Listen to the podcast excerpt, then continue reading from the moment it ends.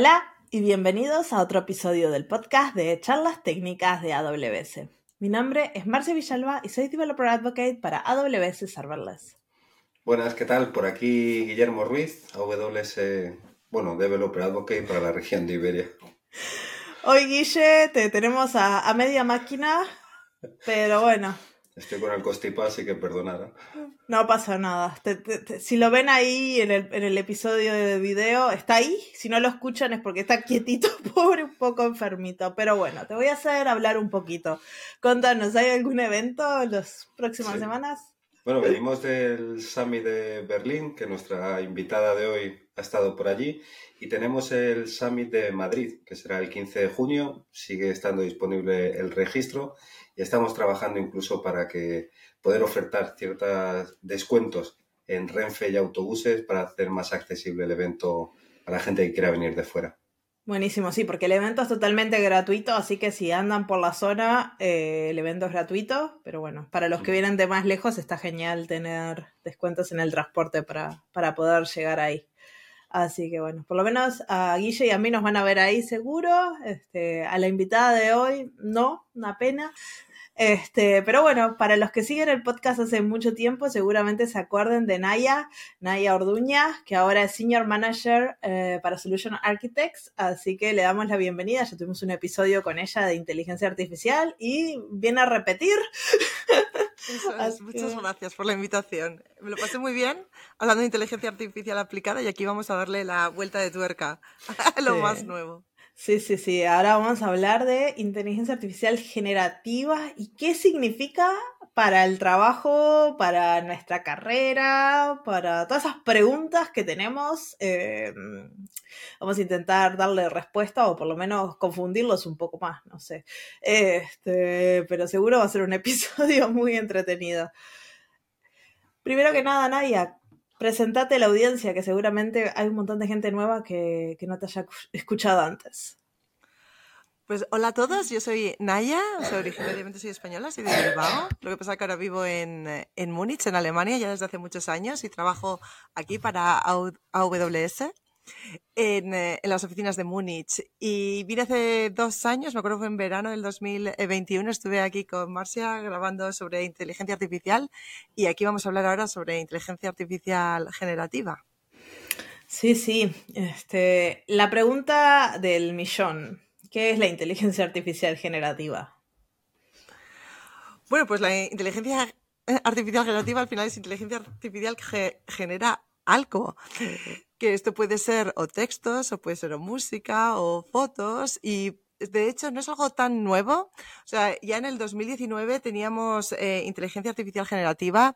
Lo que ha cambiado drásticamente en los últimos meses ha sido el número de parámetros que se en estos modelos grandes de, de, de lenguaje.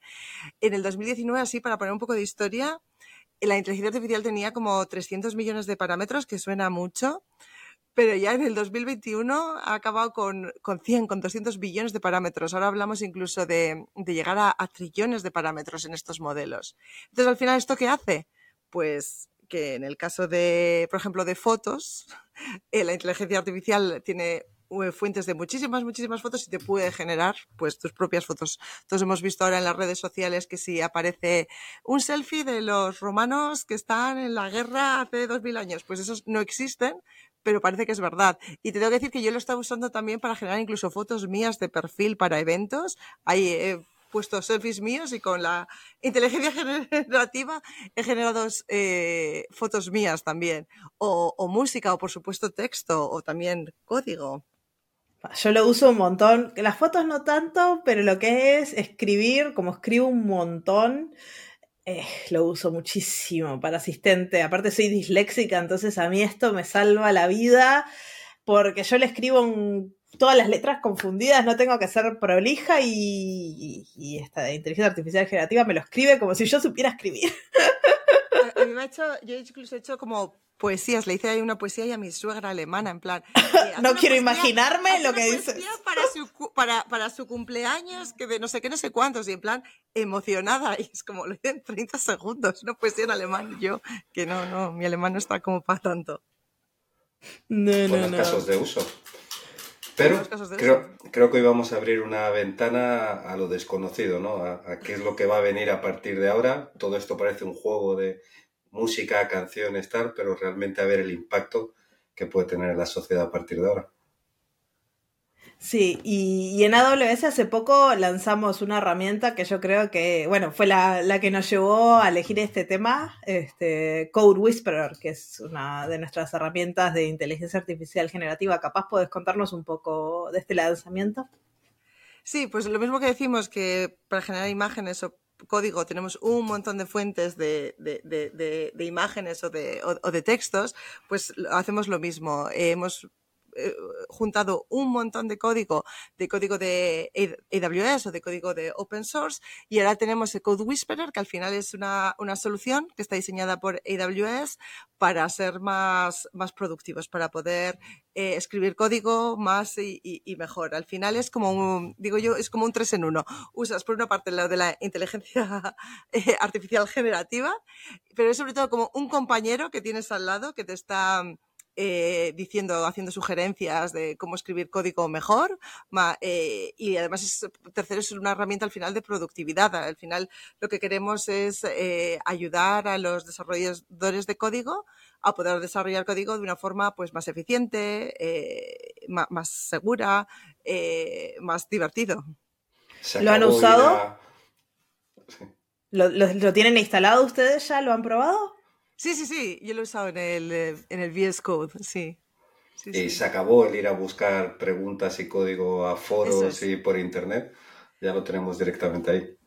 Eh, eh, yo creo que ese es uno de los mejores de los mejores casos de uso, porque al final yo, yo si no, como tampoco estoy ahí todo el día, no me sé las cosas de memoria, ni mucho menos. Entonces acabo yéndome ahí a buscar en internet cómo se hacen las cosas y de la misma me empiezo a liarme a liar y luego vuelvo. Y aquí no me tengo que ir, estoy ahí en mi, eh, eh, mi VS Code y, simplemente me lo va sugiriendo. Aparte, lo, bueno de, Code Whisperer es que está entrenado con la API de AWS, entonces no es eh, genérico, sabe, entiende AWS, entonces pues puedes hacerle, bueno, escribime una query de Dynamo, cómo haría un, no sé, un query en esta tabla y entiende cómo hacer la API, sabe cómo crear CDK y sabe los componentes, ah, está entrenado con las mejores prácticas y eso es algo súper importante porque mucho del código que encontramos por ahí en Internet no está adherido a las mejores prácticas que tenemos nosotros, pero cuando se entrenó con Whisperer se puso mucho esfuerzo en encontrar esas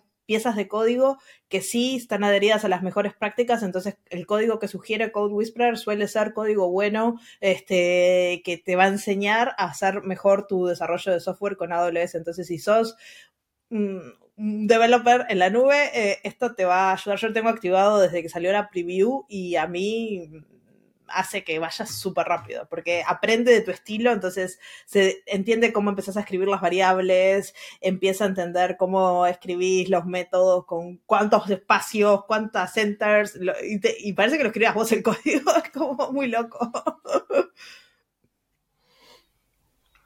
Al final es como si estuviésemos nosotros tres, ¿no? Guillermo, Marcia y yo aquí juntos diciendo, venga, vamos a hacer una aplicación de código juntos. No, es mejor, es mejor. Porque yo no, no haría tu estilo. Tú lo que te sabes, Guillermo, nos ponemos aquí los tres a darnos sugerencias, pero luego igual es como, no, que esto no lo necesito, que esto sí. Y en cambio ahí es, como, como eso, como tener esa persona, pero que realmente se sabe las cosas bien, que te pasa el security scan de lo que estás haciendo, que tiene las buenas prácticas y que, y, a mí lo que más me gusta es que no hay que aprender a usarlo, sino que es que sin más te va saliendo, tú solamente o lo aceptas o tú sigues escribiendo, no tienes que hacer como, bueno, ahora cómo voy a usar este servicio, cómo me va a cambiar mis hábitos. No, no me cambia mis hábitos. Es como tener una persona al lado que me está diciendo un poco cómo hacer las cosas mejor. Y bienvenido sea. bienvenido sea. Bueno, y un asistente inteligente, porque decías de estar los tres, y normalmente cuando empiezas a traer gente que te echa una mano, uno añade una variable, otro añade otra variable porque le apetece, y cuando empiezas a ver tu función, tiene como 60 variables cuando con 5 te, te funcionaría, ¿no? Entonces, aquí al menos te optimiza el trabajo. Eso es, es mejor que, que te ayuda a tu compañero. te quiere ayudar y dices, bueno, espera, que tengo aquí el Code Whisperer. Yo lo uso para, para, muchas cosas, pero de las cosas que más me gusta es, es, escribir esas piezas de código que me dan mucha pereza. Por ejemplo, test unitarios. Test unitarios para mí son una muerte en camiseta, como diríamos en mi país, eh, porque es No, no, entiendo el refrán, nunca lo voy a entender. Si alguien lo entiende, me lo deja en los comentarios. Capaz lo estoy diciendo mal. Pero me lo dijo mi padre toda la vida. Eh, es muy aburrido. Es muy aburrido escribir una tesis. Yo hago eh, TDD, o sea, Test Driven Development. Y es todo en base a test unitarios. Entonces, lo bueno que con Google Whisperer yo escribo una función y le digo abajo, escribime el test unitario y me lo escribe. Y yo de ahí empiezo a mejorar la función, a optimizarla y a hacer el TDD y empezamos a gestionar esos test unitarios después que ya está medio escrito y es como súper rápido. Este, pero acá el secreto de Code Whisperer, cómo funciona. Code Whisperer es una inteligencia artificial generativa, como decía Naya, y solo lee las 30, 40, 50 líneas que están arriba del cursor. Entonces, si ustedes van a querer, por ejemplo, escribir test unitarios y lo escriben en el archivo de los test unitarios, le van a decir, hey, Code Whisperer, escribe un test unitario para la función, no sé, crear una orden. Code Whisperer te va a decir, ¿eh? Y te va a sacar cualquier cosa y vos vas a decir, ¿qué estás haciendo Code Whisperer? Es que Code Whisperer ahí no tiene el contexto de la función. En cambio, si vos lo haces abajo de la función de crear orden, con Whisperer, ah, test unitario, ¿qué le... escribir un test unitario usando, no sé, Jest para la función de crear orden. Crear orden está ahí, con Whisperer, pum, sabe y te lo hace. Lo copias, lo pegas en el archivo de test unitario y lo tenés. Y así es mi vida. Va aprendiendo así del, del, contexto y con más contexto, claro, con más contexto va, va saliendo mejor. Cuando empiezas con la primera o Las segunda línea que ya he intentado, ahí sí que le tienes que poner en inglés directamente, quiero hacer esto, esto, Exacto. Pero, pero luego ya lo va, lo va eh, sugiriendo automáticamente. Exacto, eso es algo que al principio cuesta porque la gente se tira de cabeza a ver que haga todo fantástico y no, te tiene que conocer un poco y tienen que entender qué estás haciendo y cuanto más lo usas, mejor se pone. Para mí lo mejor es la parte de seguridad, en el sentido de que es como llevar puesto un cinturón de seguridad, porque yo no estoy al tanto de las vulnerabilities que salen o de las best practices, y esto eh, lo, va mirando y entonces pues... ¿Cómo es eso? Contá un poquito más.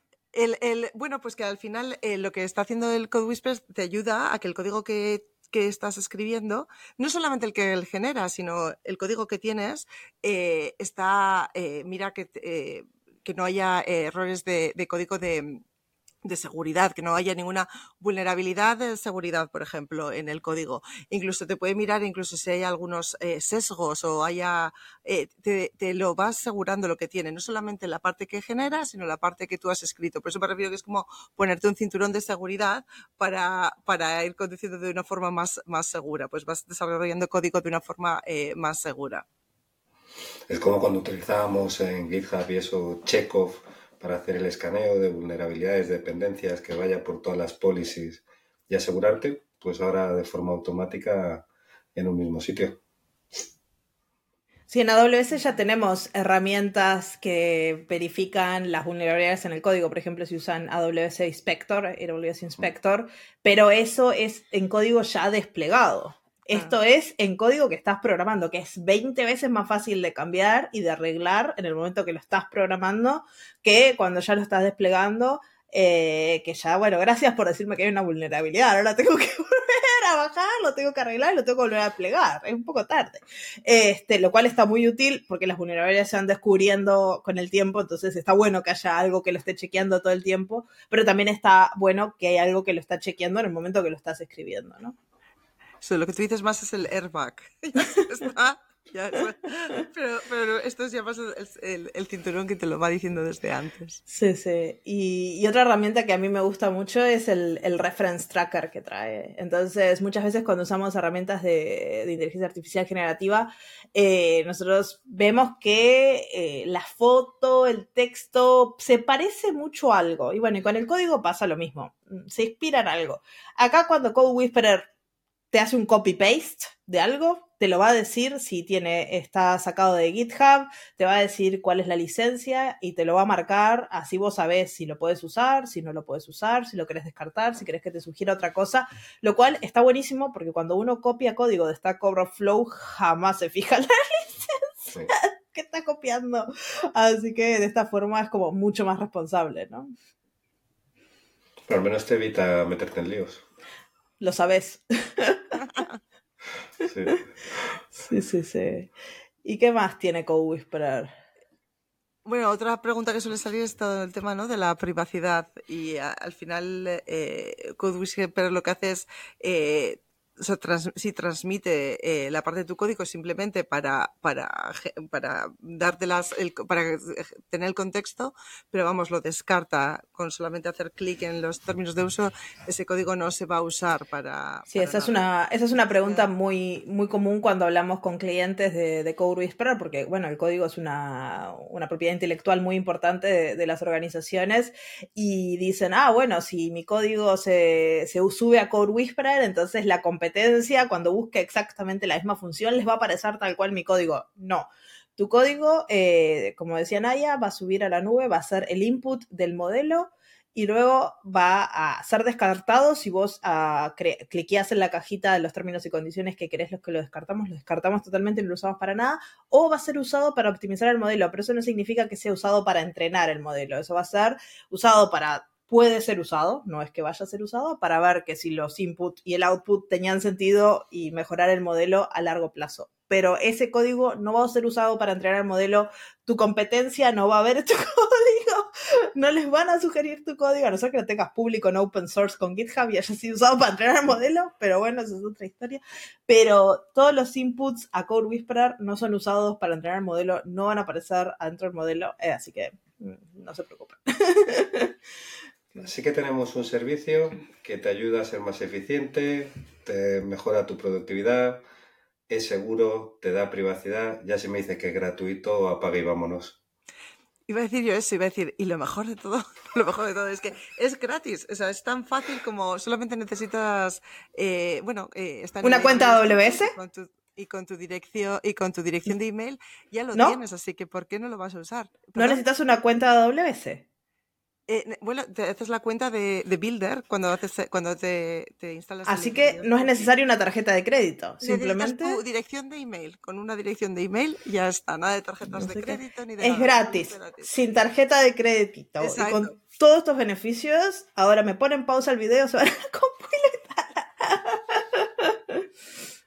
este, no, pero está muy bueno. Yo lo vengo usando hace mucho tiempo y no podría vivir sin él ahora. Mm, me voy a olvidar de cómo escribir código. bueno, eso viene de lo que vamos a hablar ahora, Pero sí, sí, sí, es, siento gracias. Eh, realmente invito a cualquier persona que lo, que lo use, solamente necesitas registrarte en la dirección de email y, y, lo vas a ir poniendo a prueba y vas viendo cómo te va ayudando. Y lo bueno es eso, que es como alguien que te está dando consejos, pero vamos, que si tú quieres seguir a lo tuyo, tú sigues escribiendo y le ignoras sin darle explicaciones. Así que está fenomenal. Y no se ofende, aparte de ser gratuito, no se ofende no tienes problemas si no le haces caso, eh, o si le haces caso en todo lo que te dice, pues ya está. no tienes un regalo después. Pero bueno, yo creo que ahí estamos entrando a, la segunda parte de nuestra conversación, ¿no? De, de, la parte más filosófica, no sé, filosófica o más compleja de, de lo que son estas herramientas, ¿no? Porque, como yo decía, me voy a olvidar de programar. Eh, todo lo que nos dice eh, es verdad, le tengo que hacer caso sin prestar atención. Eh, no sé, son preguntas que, está bueno a veces hacerse, ¿no? De, de, quién está en el asiento del conductor cuando estamos trabajando con estas inteligencias artificiales generativas. ¿Son ellas? ¿Somos nosotros? Este, ¿Cuánto control tenemos? Yo creo que hay varias, varios temas, ¿no? El primero es, bueno, a mí si se me olvidan hacer las cosas porque me las dice el Code Whisperer, a mí realmente, personalmente, no me importaría en el sentido de que al final lo que me está haciendo es más productiva, no tengo que ir a buscar por ahí, lo tengo todo a mano, menos cosas que tengo que memorizar y entonces más cosas que puedo hacer. O sea, al final yo veo en mi cabeza una capacidad para, para retener algunas cosas y pensar en otras y lo máximo que tenga de espacio para pensar en realmente qué quiero conseguir con esta aplicación o qué quiero conseguir con esta solución, para mí, vamos, bienvenido, bienvenido sea. Yo, herramientas de productividad, las que me ayuden. Lo mismo que he dicho antes, que, que el otro día me tenía que hacer unas fotos y dije, mira, pues subo estos selfies y me son las fotos y me ahorro el tiempo de irme a un fotógrafo, de ponerme maquillaje, de peinarme, de ponerme otra ropa y hasta hecho. Bienvenida sea. Yo, yo eh, para eso lo tengo todo muy, muy claro. Te mejora toda la eficiencia, pero has mencionado, por ejemplo, las fotografías, ¿no? Al final eliminamos a los fotógrafos, los dejamos a los pobres sin trabajo o... Mira, yo, aquí suelo poner un, ejemplo en todo esto de, de, de, de cuando hablamos de qué profesiones van a, aparecer y cuáles van a desaparecer y los fotógrafos.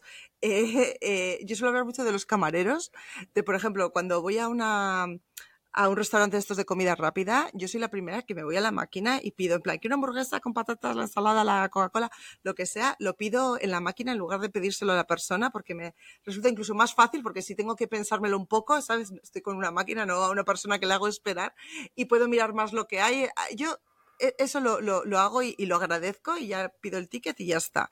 Entonces, eh, pero en cambio, cuando voy a otros restaurantes en los que eh, los camareros eh, me reciben, me hablan, me, me, cuentan cosas. Siempre aquí hay un restaurante italiano que me encanta ir porque es que cada vez que voy me hace sentirme que estoy en Italia, cuando en realidad estoy aquí en Alemania. Y, y es parte de, de, de, la, de la ceremonia de ir y me dan el servicio e incluso luego les quiero dar propina, esos camareros no van a desaparecer porque me están a mí haciéndome sentir de una forma eh, diferente. Entonces, las típicas fotos, pues ahora ya tenemos ahí los fotomatones, esos que te hacen la foto sin irte a un fotógrafo, ¿verdad? Pues ese tipo de fotos, pues si me lo puedo hacer desde mi casa en una aplicación, ¿por qué no? Luego está el fotógrafo que te hace, yo qué sé, las fotos de, de, de, de mayor calidad para algo especial. Y esas fotos de boda, esas fotos, sí, o sea, de novio. De boda, de, esas fotos de un photoshoot familiar con amigos, que eso te hacen sentir. Claro, esos, esos yo no creo que tenga ningún problema. Sí, no me veo yo con un robot diciéndome sonríe en mi boda. Exacto, los que captan los momentos, eh, la emoción, eso es no. Yo creo que es un poco así como tenemos que pensar todo esto, todo lo que nos haga más productivos y luego cuál es el valor añadido que, que, que, que damos. E incluso para los eh, desarrolladores de código, pues esto te hace más productivo, más puedes pensar en realmente pues qué soluciones quieres crear. Uh -huh. Pasa como con las carreras universitarias, ¿no? Que en los 90, cuando fue la explosión de Internet, pues habían carreras que desaparecieron, otras que de repente eran novedosas, como recuerdo telemática, que era una rama dentro de telecomunicaciones centrada en la conectividad, en redes, etcétera. Supongo que ahora con todo esto de ella empezaremos a ver carreras única y exclusivamente centradas en inteligencia artificial. Sí, sí, sí, que ya hay, hay un montón de, de estudios eh, y de, y de másters en todo este tema que no existía antes. Yo también, yo hice la, yo acabé casi hace 20 años la carrera, hice también telemática, telecomunicaciones, la acabé en el 2003 y, y, claro, yo siempre digo, si es que ahí no existía el cloud, ¿no? El cloud lo empezamos ahí en el 2006. Entonces, ¿cómo iba a saber yo que iba a acabar aquí de, de arquitecto de soluciones, de, llevando un equipo de soluciones en cloud? Es que no existía. Entonces, eh, bueno, hemos visto un montón de, de, cambios y estos cambios seguirán viniendo, pero vamos, bienvenidos sean. Sí, pero antes de, de pasar al tema de, de, las carreras y eso, me gustaría seguir hablando un poquito más de estas herramientas, porque una cosa que, que, que muchas veces veo con, con las inteligencias artificiales generativas, por ejemplo, con el texto, con cuando lo usamos para el trabajo, ¿no? No para, para hacer poemas a la suegra o recetas de cocina, que, que saben, pero no lo saben todo. Entonces, eh, y lo mismo pasa con CoWIS, pero no es un problema de CoWIS, pero es un problema de, de, las herramientas que, cómo funcionan, ¿no? Porque son inteligencias artificiales que están generando lo siguiente, y lo siguiente en base al contexto. Y ellos no saben el contexto entero porque no lo pueden ver, y vos humano tenés esa capacidad de, de, de ver la big picture que las máquinas todavía no tienen. Este, aunque acepten 500 millones de parámetros, siguen estando dentro de una caja. Entonces muchas veces te dan resultados incorrectos y yo creo que eso es algo que, que tenemos que, sí, nosotros desarrolladores vamos a ser 20 veces más productivos porque ya capaz eh, no tenemos que te teclear y quién te dice si en 5 años no nos van a leer los pensamientos de lo que queremos hacer, ni siquiera tenemos que escribirlo, este, pero seguimos y se, seguimos necesitando expertos que lean ese código, que se enteren que ese código hace lo que realmente tiene que hacer este, y está resolviendo el problema, porque código es lo que sobra. No, exacto. Eh, no puedes echar la culpa a la inteligencia artificial. No, no. O sea, al final tú eres el que tienes que rendir cuentas en el trabajo. Yo en el trabajo, por ejemplo, para temas de, si es de corregir, eh, como has hablado antes, ¿no? De la dislexia o de, o de que me corri Yo a veces que, pues, si tengo que escribir algún artículo y tengo que pasar alguna tool para que me diga mejor cómo es, eso sí, pero al final soy yo la que, la que pone el nombre ahí. La que pone el nombre en, la solución, no la que pone el nombre. Nosotros en Amazon ya sabéis que hacemos un montón de narrativas y escribimos un montón. Soy yo la que, la que pone ahí el nombre y la idea y eso... Y eso no lo firma ChatGPT. Exacto, no lo va a firmar otro, un generador de código. Con lo cual, eh, eh, eso sigue siendo muy necesario, pero entonces eso tenemos que distinguir, en plan, el valor que añadimos nosotros, eh, también que nosotros somos los que rendimos cuentas y tenemos que, que repasar todo eso, que no puedes decir, ay, pues que me lo dijo así el ChatGPT, el Caso Whisperer o lo que sea, y, y, y el, el, valor que añadimos, como has dicho, el, el, el, big picture, el que podemos ver lo que está pasando, podemos eh, ver mejor eh, a, a, dónde queremos ir y, y podemos traer nuevas ideas, nuevas ideas realmente para cambiar, porque tenemos todo el contexto. Exacto, porque muchas veces la gente dice, ah, el trabajo de los desarrolladores está, ya está, con estas herramientas, yo le digo lo que quiero, ya está. Pero si vos pensás que el trabajo de los desarrolladores es simplemente desarrollar código, estás muy, mal encaminado. El, el, desarrollar código es simplemente porque todavía no hay nadie que me entienda las ideas y las pueda escribir. En el momento que alguien las pueda entender, voy a ser más productiva porque nos lleva mucho rato escribir el código porque es mecánico. Necesitas escribir el código para hablarle a la computadora. Antes era peor, antes tenía que usar Assembler. Ahora por lo menos tenemos lenguajes de programación que son más de alto nivel y un montón de abstracciones en el medio y librerías que nos ayudan. Pero el objetivo del desarrollador, del programador, del ingeniero de informática, lo que sea, no es programar, es resolver problemas. Este, y yo creo que eso es algo que para mí tiene que quedar muy claro en esta industria que hoy en día hay mucha discusión de cuán importante es, este rol y es muy importante. Los problemas están ahí. Y además lo comentabais antes con, con la, la, parte de, por ejemplo, deuda técnica, ¿no? Que tú cuando programas, programas en base a una serie de condicionantes o factores que pueden evolucionar sobre el tiempo. Y cuando yo empecé a hacer un programa era porque había unas necesidades específicas y había una, un stack tecnológico dentro de la compañía, trabajaba sobre ello. Es una inteligencia artificial, al final solo te ve el código, pero no entiende de dónde viene, por qué se tomaron ciertas decisiones y cómo evolucionar todo eso. Yo creo que al final eso sigue quedando ahí. Sí, sí, es todo dar valor más rápido, dar valor y al final el valor lo, lo, das tú. También es una oportunidad para gente que nos esté escuchando que diga, ay, me quiero, eh, quiero un trabajo en, más técnico eh, y quiero ser más desarrollador de software. Eh, y, quiero aprender más. Eh, al final estas herramientas de productividad te permiten que alguien con menos experiencia eh, se ponga las pilas más rápido y, y, pueda traer valor más rápido. Y aquí lo que necesitamos es gente con buenas ideas y, y no, no el que no hace falta saberse todas las funciones de memoria, todo, todo exactamente de memoria. Y aquí es donde incluso se puede dar más oportunidad a, gente que quiera venir a hacer carreras en cloud o en carreras de desarrollar aplicaciones en, en AWS. Eso, todo eso es una oportunidad que está ahí. O cambiar de lenguaje de programación, porque si vos sabés programar en un lenguaje y tenés una herramienta que te ayuda a programar en otro lenguaje vos lo podés leer, podés ayudarle a corregir la parte de, estructura, de algoritmo, pero capaz no sabes exactamente cómo programarlo al principio, pero bueno, la herramienta te está ayudando y podés entrar a escribir eh, programas en otro lenguaje. Yo lo hago mucho, que a mí me gusta programar en muchos lenguajes diferentes, aunque no los sepa, no los estudio de libros, yo los aprendo por, por escribir. Y, este, y estas herramientas a mí me ayudan un montón, porque me ayudan a empezar a escribir mucho antes. Este, sin tener que ir a sentarme a leer los libros, ¿no? Que yo soy cabezona.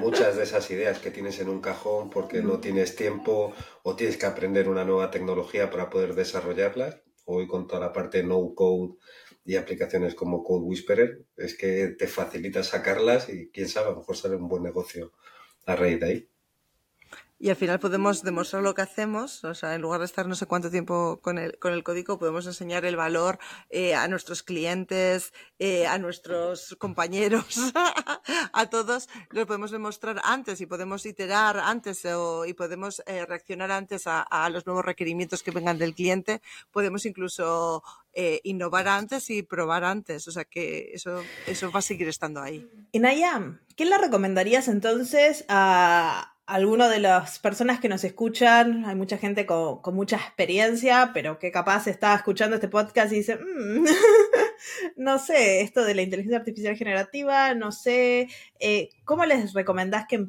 empiecen a, sentirse familiares, porque esto es una herramienta que llegó para quedarse. Como en un momento llegaron los lenguajes de más alto nivel, pasamos del assembler a, no sé, Pascal, Java, ahora tenemos este, lenguajes mucho más modernos. Bueno, la inteligencia artificial generativa en la programación llegó para quedarse y, y cómo le recomendás a estas personas que todavía están un poco con... Mm, que empiecen a atacar? Que Ir por ello, ir por ello. De hecho, bueno, eh, tenemos datos, salieron hace, eh, ahora a principios de, mayo del 2023 sobre los nuevos trabajos. Eh, el, Foro Económico Mundial lanza un reporte cada dos o tres años y ha puesto como los trabajos que más van a incrementar son los trabajos tecnológicos, trabajos en inteligencia artificial, con lo cual va a haber ahí trabajo, no es que, no es que se desaparezca el trabajo, al contrario, los trabajos tecnológicos eh, en cloud, porque la mayoría de las empresas van a adoptar estas tecnologías, con lo cual va a haber más trabajos. Trabajo hay.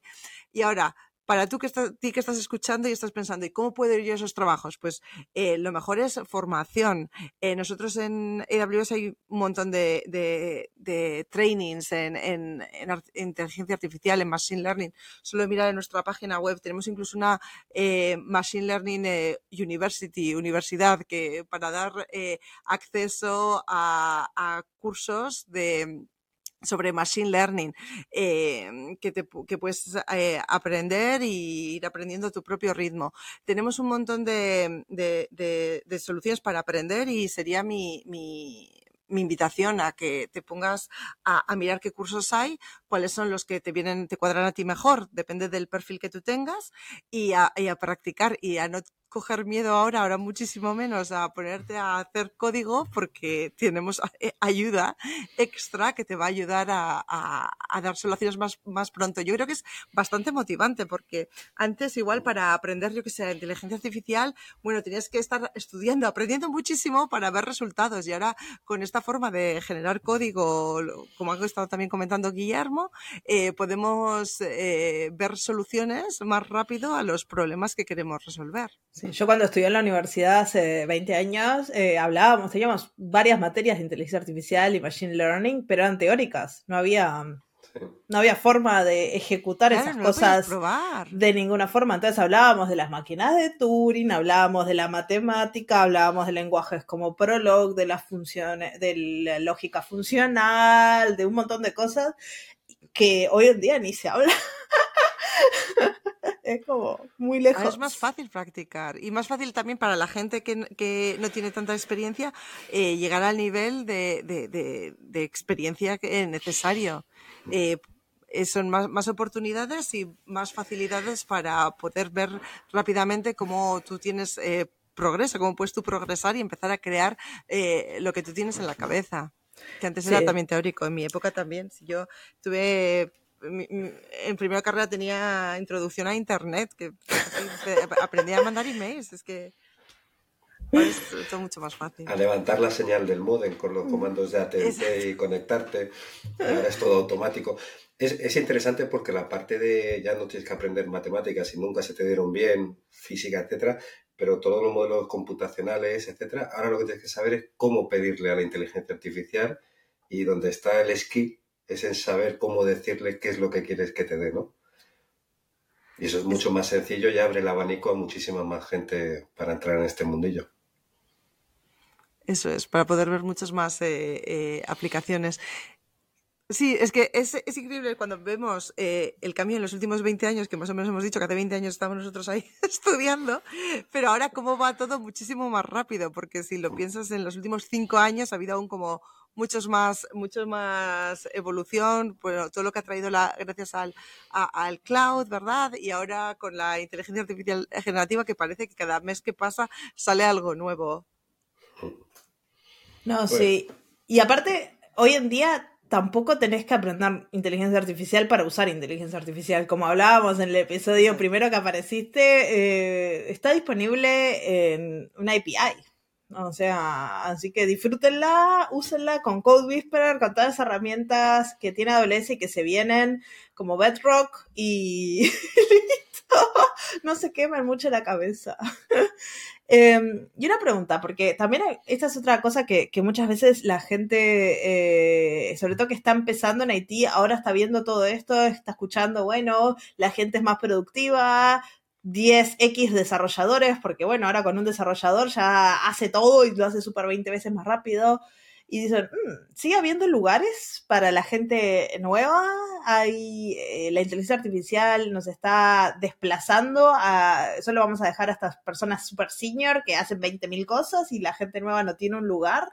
Este, ¿cuál ¿Qué le dirías a esas personas que están empezando y que les da un poco de pánico todo? Yo diría que ir a por estos trabajos tecnológicos. De hecho, mm, eh, lo que estamos viendo ahora, eh, en el, en el informe que, que, he mencionado antes del Foro Económico Mundial pone que las, las eh, profesiones que van a tener más incremento de, de, personas en, millones son profesiones en el campo de, de Big Data, de ciberseguridad, de cifrado, de, de plataformas digitales, o sea, de mm, eh, de hecho, el número uno es eh, AI, su inteligencia artificial y Machine Learning especialistas. Estos con el campo también de la sostenibilidad, que también está muy eh, creciendo y que se puede hacer también sostenibilidad en cloud, o sea que puedes hacer incluso los dos, son los especialistas que más, que más trabajos van a aparecer, porque las, las compañías, las empresas van a utilizarlo aún más, con lo cual es un momento para ir, a, ir hacia ese tipo de trabajos. Así que eh, la gente que está eh, en Haití, que aprenda, hay un montón de skills nuevos. La gente que quiere entrar en Haití, hay lugar para todos.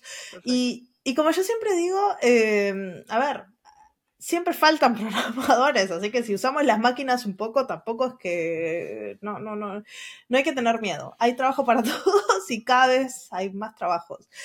Pero una cosa que al menos a mí y a mucha gente nos preocupa es las inteligencias artificiales están entrenadas con información que le damos nosotros y a veces nuestra información es un poco sesgada, ¿no? Ya ha habido varios ejemplos de, no sé, eh, empresas que hacen recruitment y filtran todos los currículums de, los únicos que dejan pasar son de los hombres que van a tres universidades súper prestigiosas y todos los demás es como filtrados.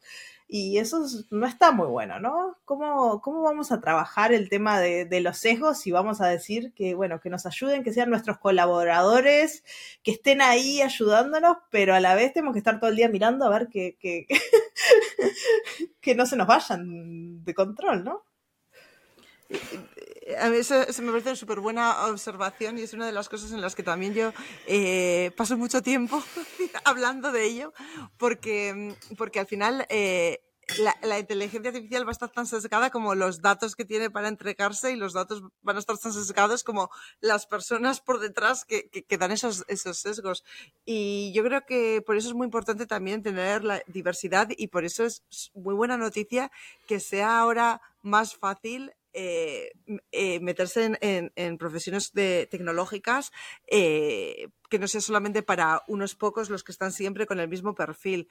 Hay muchísimos ejemplos. También la, la, tarjeta de crédito que da más dinero, más crédito al hombre que a su mujer. Eso también apareció en las noticias. O incluso todos estos que han salido ahora de fotos.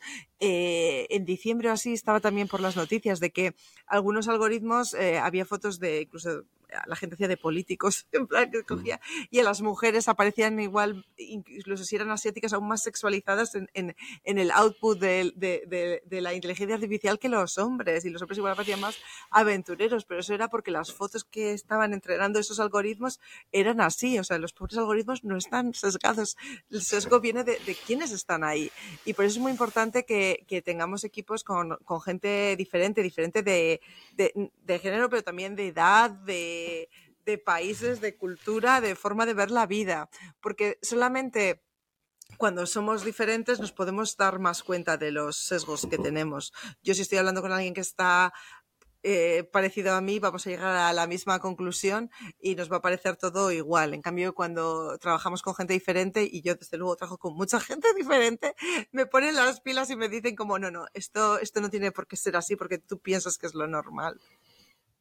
Sí. fíjate que recientemente descubrí, nunca me había pasado, bueno, no lo sabía, que los bancos aplican cuando pides una hipoteca en función de tu renta. La gente con rentas muy altas tiene unas condiciones mucho más ventajosas porque el programa que utilizan te hace un cálculo a largo plazo y dice, a este sí se lo podemos dar ya menor, que no en cambio yo que siempre llegaba y eran unos intereses altísimos para todo y decía, joder, ¿cómo hay gente que se lo puede permitir? Claro, y es como el mundo al revés, ¿no? Es porque este que, que tiene capacidad eh, para adquirir una vivienda, eh, coño, a mí me está costando 40 años para poder llegar a comprar y pagar una vivienda, ¿no? Entonces esa parte de los sesgos, yo creo que cuanta más gente tengamos y mayor diversidad dentro de la industria, mucho, mucho mejor. Sí, yo creo que esto se conecta con el principio, ¿no? El tener herramientas que nos ayudan, por ejemplo, Code Whisperer, a entrar más gente al mundo de la programación, nos va a ayudar a tener una diversidad más grande para poder hacer estos algoritmos de machine learning que van a estar embebidos en el software que usamos todo el tiempo, como el de los bancos, el de las tarjetas de crédito, el de las aseguradoras, para que sea más diverso. Este, y es fundamental porque si no, nadie se da cuenta de que el algoritmo está fallando. Eh, bueno, hemos dicho muchas veces el ejemplo del coche autónomo, ¿no? De en un paso de cebra, una señora mayor o un niño pequeño y pierde el control del coche y tienes que decidir porque no funcionan los frenos eh, dónde colisionas, ¿no? Y no tienes eh, margen de escapatoria. Es un niño al que le queda toda la vida, es una señora mayor a la que ya sabes que dice, bueno, le queda menos por vivir pero al final éticamente ah, eh, eh, es, complicado. Ahí entramos en otro aspecto filosófico de la inteligencia artificial, que es la ética y cómo le enseñamos ética y la ética de quién.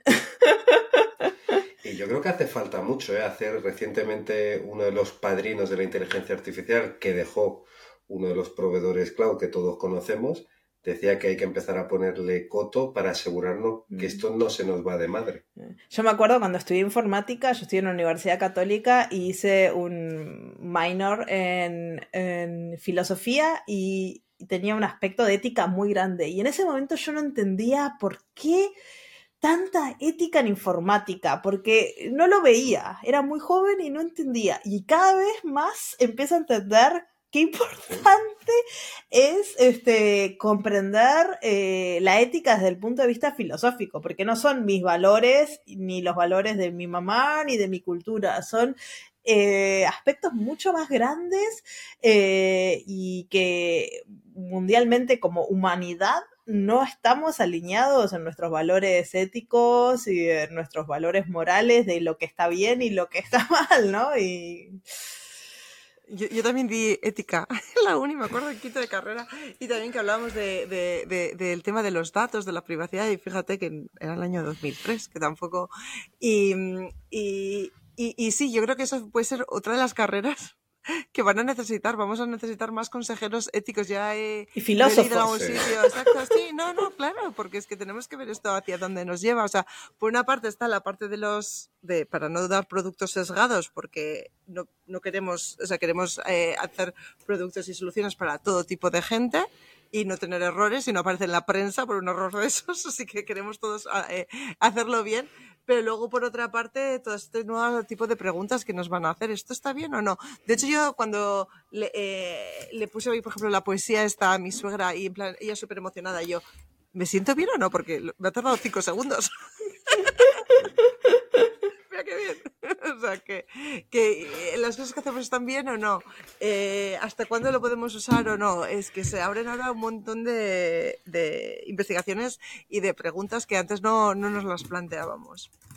Sí, y también el control que le damos a estas inteligencias artificiales. Yo ahora este, terminé de leer un libro que me voló un poco la cabeza, es un libro del 2019 que parece viejo, en un montón de cosas porque han pasado un montón de cosas, pero es un libro que se, se enfoca más en la parte filosófica y de, y de uso de la inteligencia artificial a largo plazo. Se llama Human Compatible, este, no tengo ni en español, compatible con humanos, entonces a ver cómo lo tradujeron, pero es sobre eh, el, el, el control que le damos a las inteligencias artificiales, ¿no?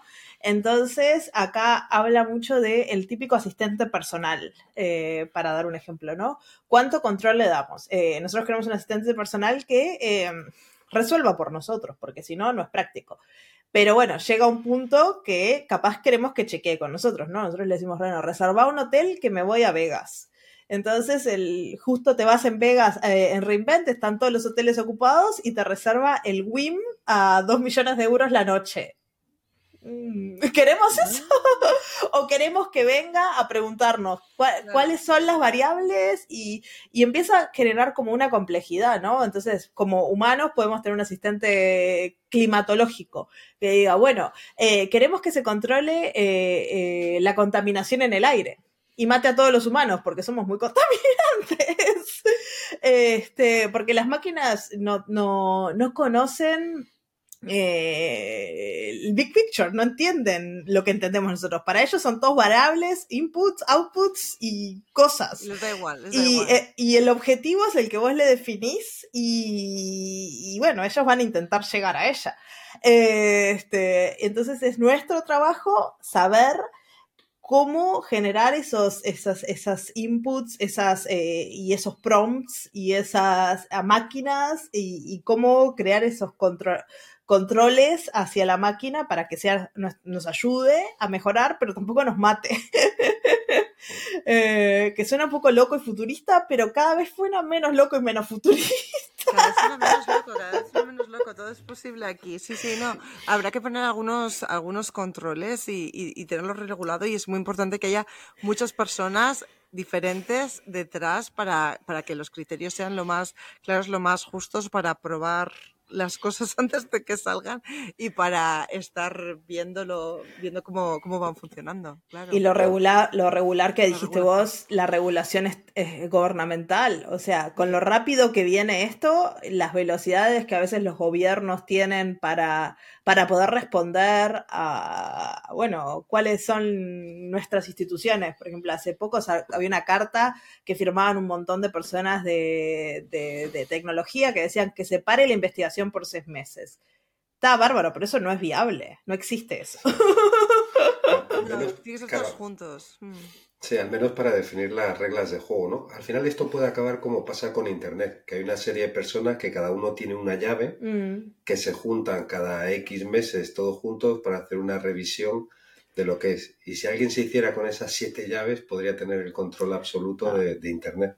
No, pero hay que charlarlo y es, es uh, ya entramos con otro de los problemas filosóficos, ¿no? Del, del, del bien común, de cómo se gestiona eh, esta, esta cosa que estamos creando acá.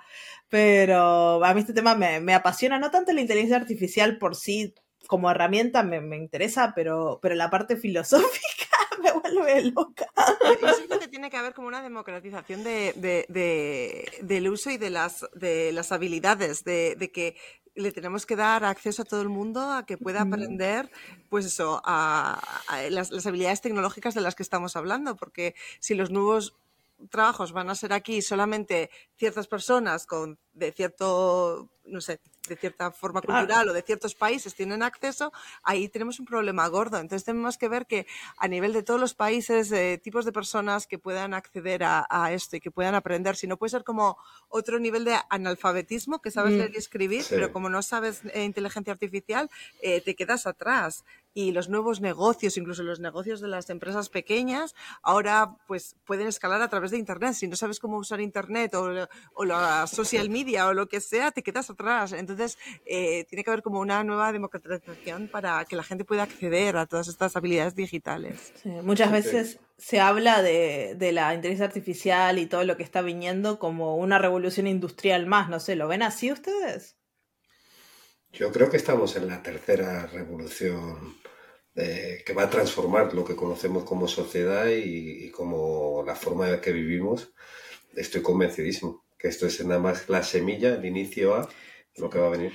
Sí. Yo a veces me pregunto, cuando una tecnología se vuelve tan disruptiva hasta que mi madre me dice que le preguntó a ChatGTP no sé qué, ahí es cuando digo, oh, ok, está llegando lejos, porque una cosa es lo que yo veo, lo que nosotros vemos, eh, que estamos acá, estamos muy metidos, estamos en el medio del huracán, eh, bueno, pero cuando tu madre viene y te dice que estuvo peleando con ChatGTP, vos decís, Oh, ya está. Mm. Y bueno, que todo lo que vas a, a significar para, para, los que están ahora estudiando en, las escuelas.